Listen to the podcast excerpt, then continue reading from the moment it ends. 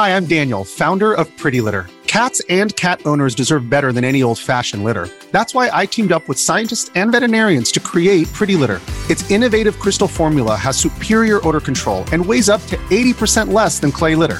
Pretty Litter even monitors health by changing colors to help detect early signs of potential illness. It's the world's smartest kitty litter.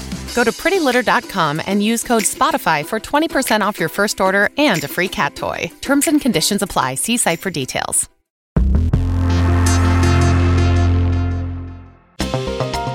One esports team is taking a page out of professional sports and using a cognitive test to determine a player's fitness to compete. What is that like? I'm Roger Cheng, and this is your Daily Charge. With me to discuss this topic is our mobile reporter, David Lumb. Welcome, David. Thanks for having me. So, esports are trying the same strategy of analyzing fitness as other professional sports. What's the benefit here? Well, ultimately, they want to look at uh, not just how their players are playing, but why. Why they make some calls, and not others. Whether they're going to be better players if they're put in different positions, and where to improve their skills. But from a brain perspective. And so that I guess that's what where I kind of have my my mind wrapped around, trying to get my mind wrapped around this is you know, you know, with esports, you know, it's it's about playing video games, so you don't really think about fitness and well necessarily cognitive tests. Like, I'm, I'm, curious, like where like what what is sort of the application of this test, or how are these tests are applied to the players? Well, I think when uh, traditional sports, as we'll call them, have done some of these tests themselves. They've looked at sort of below the layer of player uh, behavior and into sort of player instinct. You know, why does a player break left, break right? How how break right? How long does it take them to make decisions? And so those same sort of delays and instincts, those are uh, present in esports as well. So these tests are trying to see, you know, uh, whether players are calm under pressure, whether they uh, take a leadership position, whether they you know uh, improvise or, or whether they sort of stick to routines. And apparently, you could tell them with these tests, but those are kind of the same traditional sports as they are in esports. You just aren't running on a field when you do them.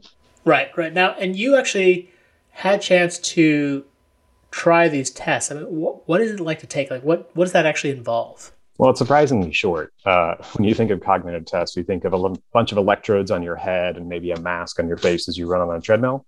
None of that. It's you in front of a computer, kind of sitting at a browser game for, uh, I don't know, an hour, um, playing different little games uh, that seem like they aren't testing much of you, but they're testing how long it takes you to make an input, when you switch inputs. Uh, all of your decisions that you make are sort of run through an AI. So after you're done playing these little games, which are matching games, memory games, accuracy games, it'll sort of spit out what your uh, what your instincts are and sort of how you play games. Uh, I, well, like you, so you took the test. What did the results actually yield? So the results were presented in a report, um, and you know, looking at it, you know, you do this, you do that, whatever. Um, it wasn't until the uh, or, or, the report was presented to me by a uh, director of performance, their director of performance, um, the esports team, uh, and and he explained to me what that actually means. So there's a little bit of interpretation here of what looks like a sort of standard performance review report, and it told me that I have good attention, um, but you know I I really take direction. So uh, I, I, kind of like running on my own with some boundaries set up. So kind of like bowling with the with the guardrails set up. I love that. um, and I guess some for some context, you actually went to what what team actually uses utilizes this test, um, and and just give us a little bit of background on like how how you came upon the story. Sure. Um, this is Team Liquid, which is an esports organization with that plays over a dozen games. You know, with fields teams that plays these games: League of Legends, Counter Strike, uh, Valorant, um, Rocket League. You know, a lot of these games you or your friends, you know, have probably played at one point, but they play them professionally. They're based in LA and uh, and Europe, and they were looking for some uh, some reporters come out and look at their their new um, their new Pro Lab, which was an expansion of their uh, their LA uh, uh, headquarters that is dedicated to you know using this test, building skills, and uh, catering to players' performance. And what did you in in touring the Pro Lab and touring and, and taking through those tests? I mean, like, what I'm curious what conclusions you came from it, you got from it, and also did you talk to folks on Team Liquid and get their their take on whether or not these tests actually make a difference? Yeah, well, it was hard for me to tell like how much the Pro Lab adds because it's just kind of a new room with a bunch of computers on it. There's you know, there's a couple of zero G chairs in the back, which you can lay in and sort of chill out between matches. But I, I didn't get a sense of how this would help players. You know, you really need to be run through their routines.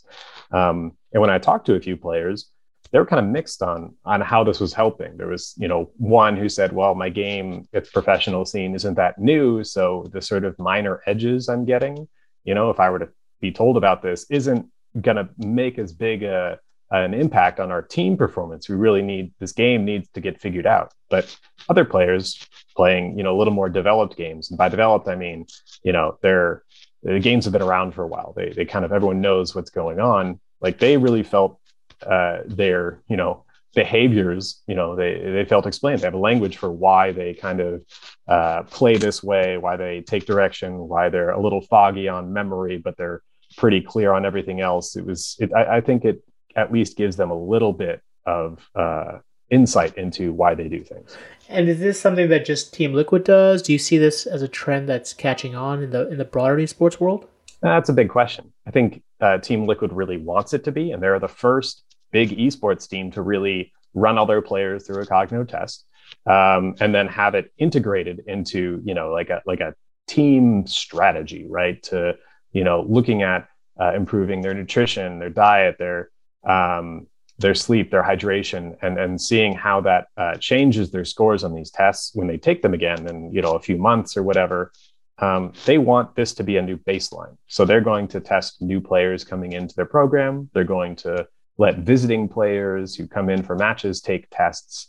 Uh, I think they have an incentive to make this sort of like professional sports has done for years. You know, for better or worse, the Wonderlic tests, uh, you know, uh, in football and, and a lot of others that are looking for any sort of metric, not just to gauge player capability, but to see where players can improve and how they'll fit into teams. Got it. And does Team Liquid actually produce this test itself? Does it outsource? I mean, how, how does this test come about? No, this is uh, the Neurolympics is the test name, and it's produced by a company called Brains First um, in the Netherlands, and uh, they are a um, performance analytics company. Uh, they developed these tests. Um, they developed this test, Neurolympics, and started on soccer players. But they, you know, wanted to see how sorry, football. Wanted to see how uh, how it would map out to day traders and consultants and stuff like that. So it really is something they believe uh, is going to be a uh, a thing you can do for any sport or any activity and sort of map where your brain goes. Got it. And is that is this being is this test being used elsewhere beyond like elsewhere in the sports world?